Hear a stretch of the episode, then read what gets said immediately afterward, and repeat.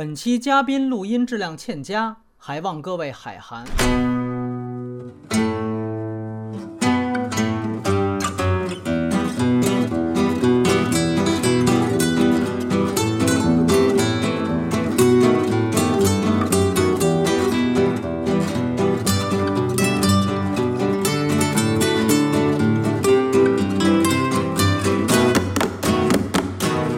听反派马后炮，我是波米，我是胶片，我是钱德勒。钱德勒原来曾经给这个毒舌一直在撰文的一个非常著名的媒体人。胶片他呢是今年的初审评委，好像还碰到了我们很多的这个听友是吧？有很多粉丝管你要签名合影什么之类，确实是感觉都非常厉害。你两位最后是你我转达就是希望波米越办越好，都是这样，你知道吗？反正那个啊，说回来啊，听过我们去年这个时候的节目的话，可能知道那个时候我们找。他的策展人锻炼。今天呢，因为我完全今年没有去，所以我成为一个串场的，让两位今年去过前方的啊、呃、来聊一聊。第一个问题就是很多朋友前方传来的感受，整体的影片质量感觉好像不如前两年，因为我们知道去年有中邪，有八月，在前一年呢还有黑处有什么，不知道两位是怎么样的感受？来，钱德勒，因为今年是我第一次去 First， 先从普通观众的感觉我讲会比较累，因为 First 它电影的议题性和话题性都比较丧，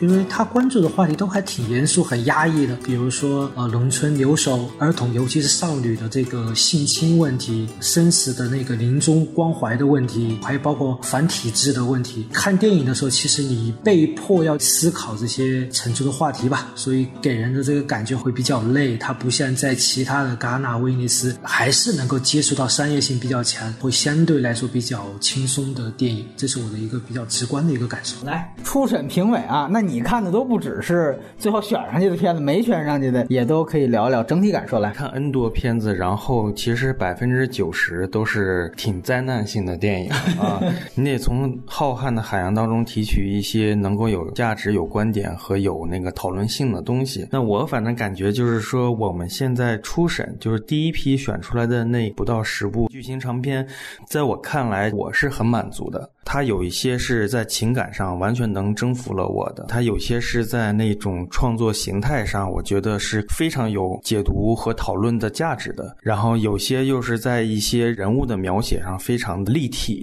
有表演上的魅力，同时还有一些电影它就是有很强的社会性的东西。但是如果你要说跟前四五年来的对比怎么样，这个我没办法说，因为我今年做初审，我有一种强烈的移情的东西在里面，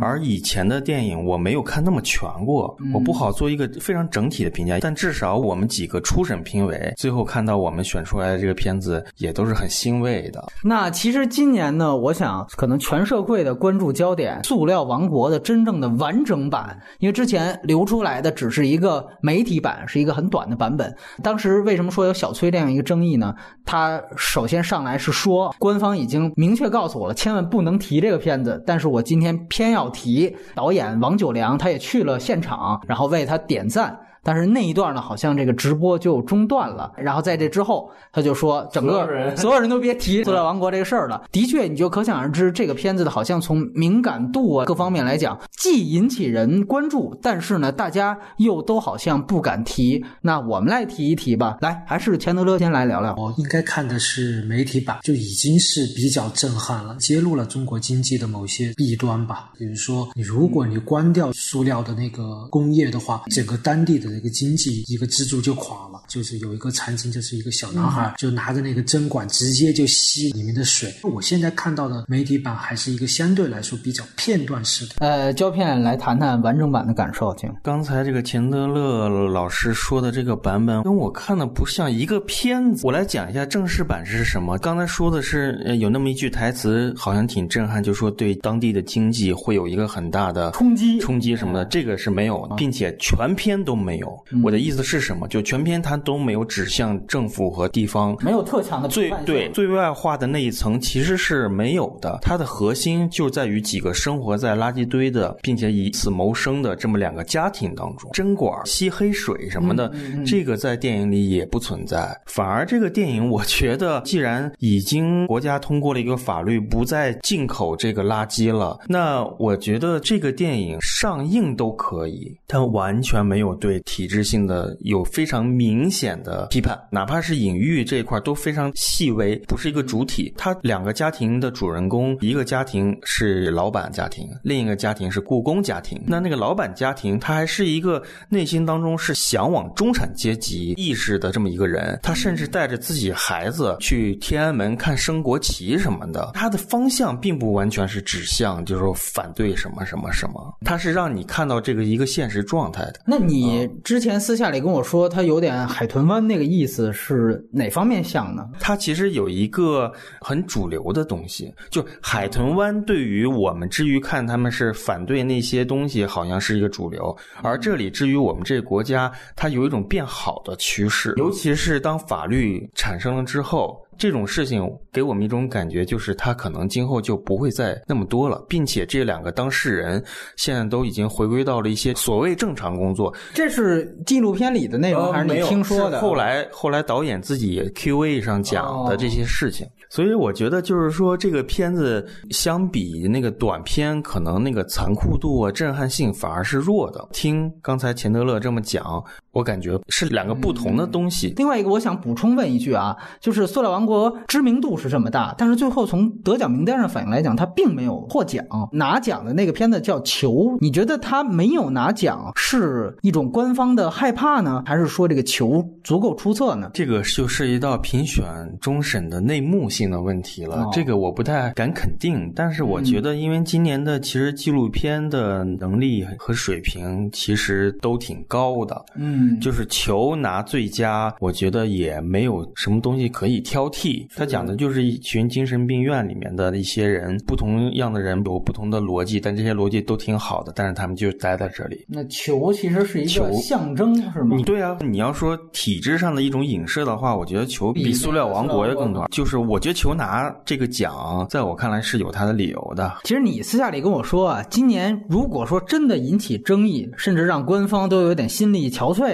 并不是大家以为的塑料王国，而反倒是真正你们选出来的这几个剧情片是给人找事儿的。一个叫笨鸟，还有一个呢是这个小寡妇成仙记。这小寡妇的名字的说实话还是挺有噱头的，它会让人有一些联想。未亡人系列、啊、看它的那个 First 的那个预告片的时候，它截取的那个片段你会感觉有那么一点魔幻，然后有一些软性的那个性的软色情是吧？对对，有一点性的这个意思、哎，但是看完这个感觉就不太一样了。前半部我觉得它还是有一些黑色幽默的在，就讲一个克夫的三个丈夫死了，一个小寡妇如何阴差阳错的成为了一个被村里人认为有占卜和萨满能力的一个这个女人。嗯，但是到后面的时候，你会越看呢，你会越觉得压抑。导演想表达的话题特别多，整个过程来说信息量特别大，影像风格好像是有一点点不太统一。嗯、这两部片子啊，刚才说什么？过审方面是遇到这个争议，觉得这是危言耸听吗？还是说真的有点悬？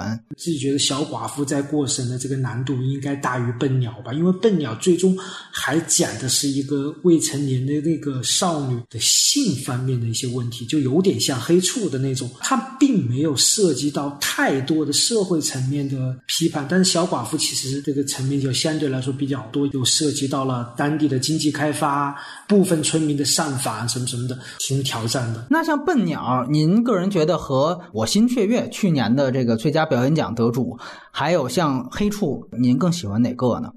嗯，黑处和雀跃我只能说相对比较商业，然后比较美。笨鸟是其实是极力排除美感这件事情，女孩演的那个演法我觉得特别像春夏。笨鸟其实前半部的时候你得耐着性子去看，直到中途的时候你才会兴奋起来。胶片你是第一次跟我说的，广电看过之后直接是明令禁止这两部片子说是过审或者上映，认为他们没有可能。你给你给大家叙述一下这过程吧。哎，这个我也不能说太明白，啊、就是你刚才说的这话，我不置可否。我对对对，我只能说，就是这两片子相对而言会比较敏感一些。甚至比塑料王国更敏感吗？嗯，我觉得塑料王国它有先天的那种就我就不在中国做发行的这么一个特质在， okay, 跟悲西魔兽一样是吧？对，但是这两部新片它有可能就想做发行、哦、想去做在中国的上映，因为我们这个市场更接受剧情片嘛。我从初审评委来说，其实小寡妇跟笨鸟在我的心中的分数都差不多，不能说特别喜欢，但我挺推希望能把它推荐出去，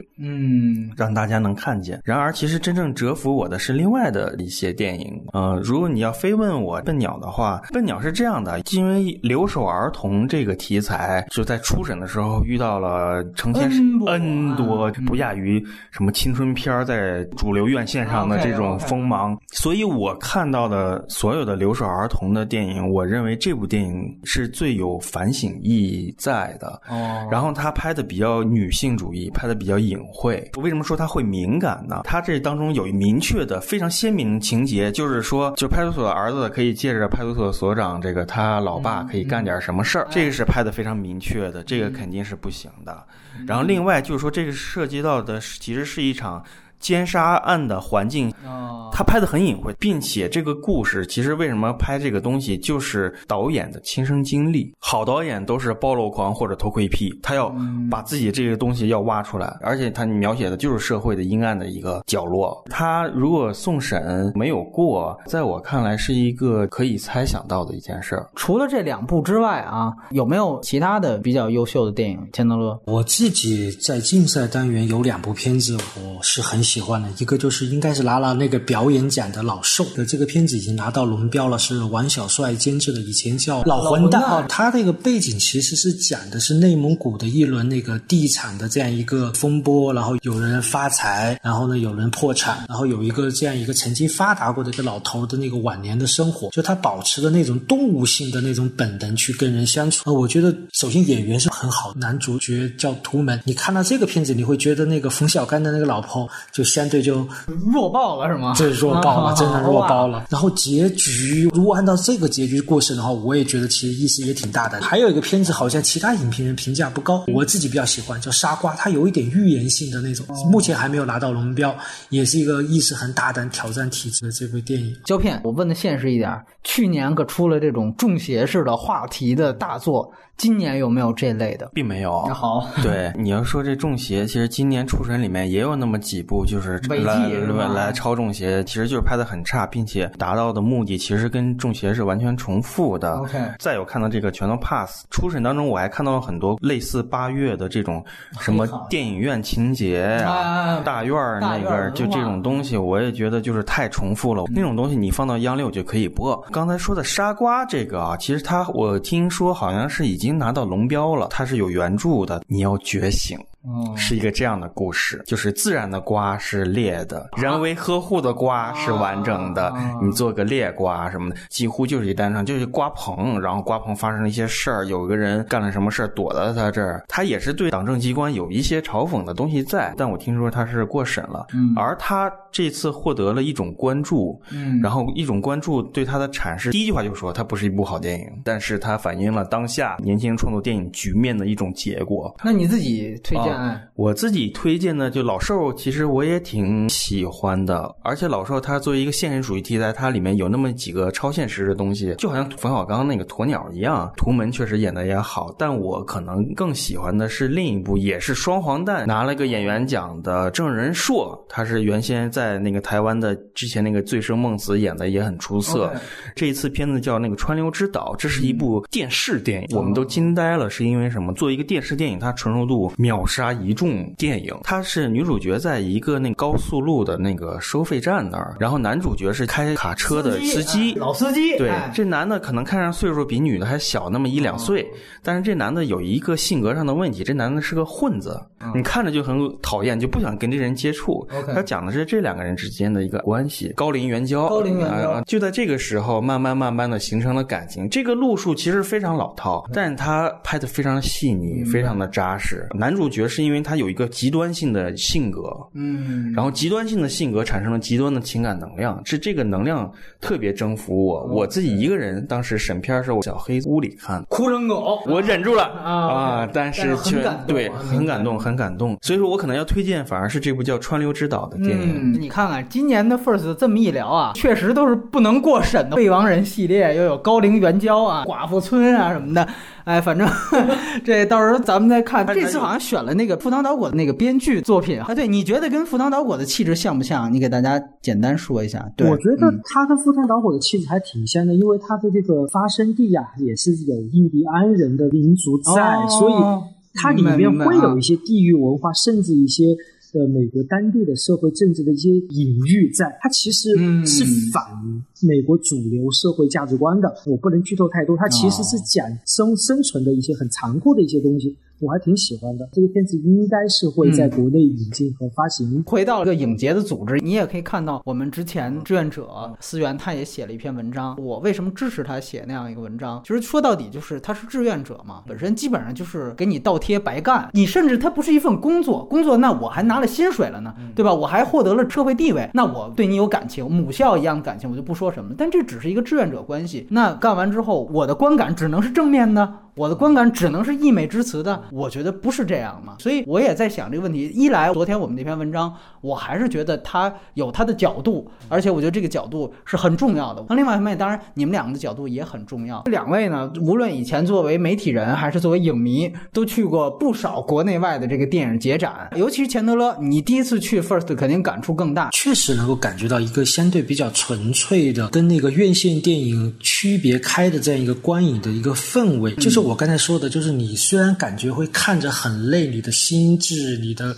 体力什么都得投射进去。我的一个观点就是人一一年四季啊十二个月，你总得分一些时间去看一下你周围的这个环境，就是知道一个不同人的生活一个状态对你现在所处的状态可能会有一些帮助，这个是一方面。另一方面我又觉得从创作人的这个角度来说，我觉得还是得，如果你想让你关注的话题得到更多人的认可和共鸣的话，可能还是得寻求到一个相对来说比较更巧妙更平和的一个表达方式。我的感觉是在 First 表达是不是超越了一切，但是表达应不应该超越一切、哦、我觉得还是一个话题，这个是我明白我的观点啊。有一些我接触到的一些吐槽、啊、每次 First 的这个嘉宾来的都很大牌啊，这明星也不少，然后这个电影也确实有，但是唯一就是没有观众。我不知道像胶片怎么看待这个事情。全国的所有的偏向于独立气质的这个影展、嗯、都可以较为没有观众，就是后来我跟紫薇姐聊啊，西宁 First 它在全国很有名，在西宁特别不有名、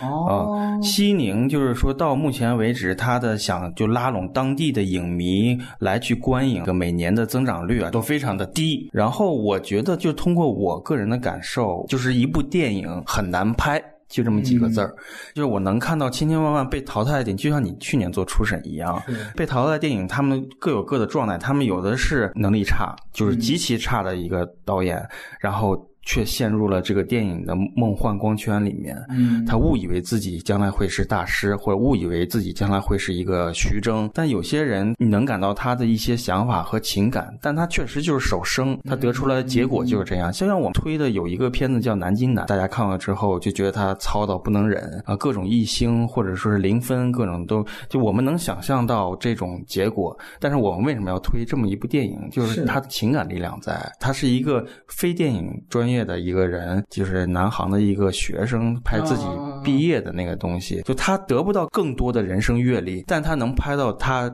毕业那一刻自己积攒的所有阅历。我觉得这种有情感，我就想推他。我们都预料到他肯定会要被喷的比较丧，但是我们还是想把他能展现在人面前，就是有这么一类人，你不能就是因为怎么样就是把他掩埋住，就是反正最后得出来的结果就是我刚才说那句话，拍一部电影真的好难。这种好难的感觉就让我回到以前我上学的时候第一次去南京的独立影像展，当时作为迷弟，我第一次追的导演就是娄烨、哦、我感觉这个有这么一个回环相扣的关系在，就让我经过这么多年媒体非常尖酸刻薄的这个过滤心态之后，又让我回到了一点点我大学时候对一些青年导演的那些认识，我觉得他们都很了不起。我虽然说的很鸡汤，但是我确实有这种情感、嗯、我感受到了、嗯、对对对。所以最后转化成我开始问你的问题，好像就感觉是办这个影展也挺不容易的，你觉得如果要有什么具体的提高的？那这个可能就是个硬件问题了，他们所有放映的人可能每次都会有一些调试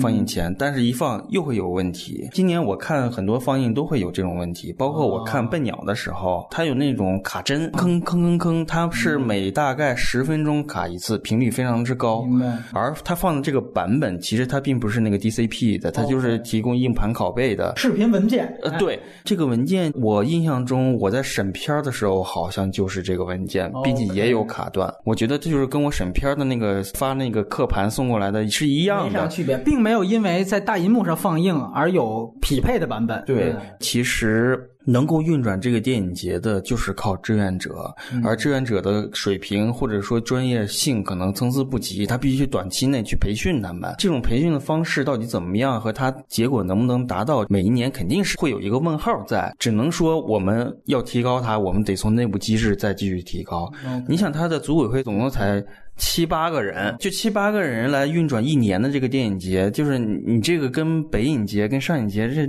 是一个规模吗？但是我就没有在北影节和上影节见到有这种热血的志愿者，我这辈子就只在西宁见到。那年姜文做主席的时候，跟姜文聊天的时候就问你觉得志愿者怎么样，姜文一听就马上两眼放光，那个谁谁谁谁我能不能挖你过来啊，你他也是开玩笑，做我这个主任助理什么的特好。我觉得就是他们所有人就就是有这么一个目标，就就是一个电影，而不是说北影节上影节它的官方的东西太多了太多了，觉得它已经挺脱离政府了。另外一个就是关于选片的这个问题，我去年的时候我也跟段烈聊过这个问题，在我们节目里你就觉得就是说现在这种初审复审和终审制，尤其初审我看今年还是五个人左右，对吧，让这么少的人去淘汰这么多的片子，是不是在这个环节和结构上不，我当时跟他说了，我说你应该找更多的人更更长的时间，减轻我们的工作量是其次，更主要是对于导演负责。对，呃，我是看完每一部片子、哦、真的吗？但是有些层面我是快进，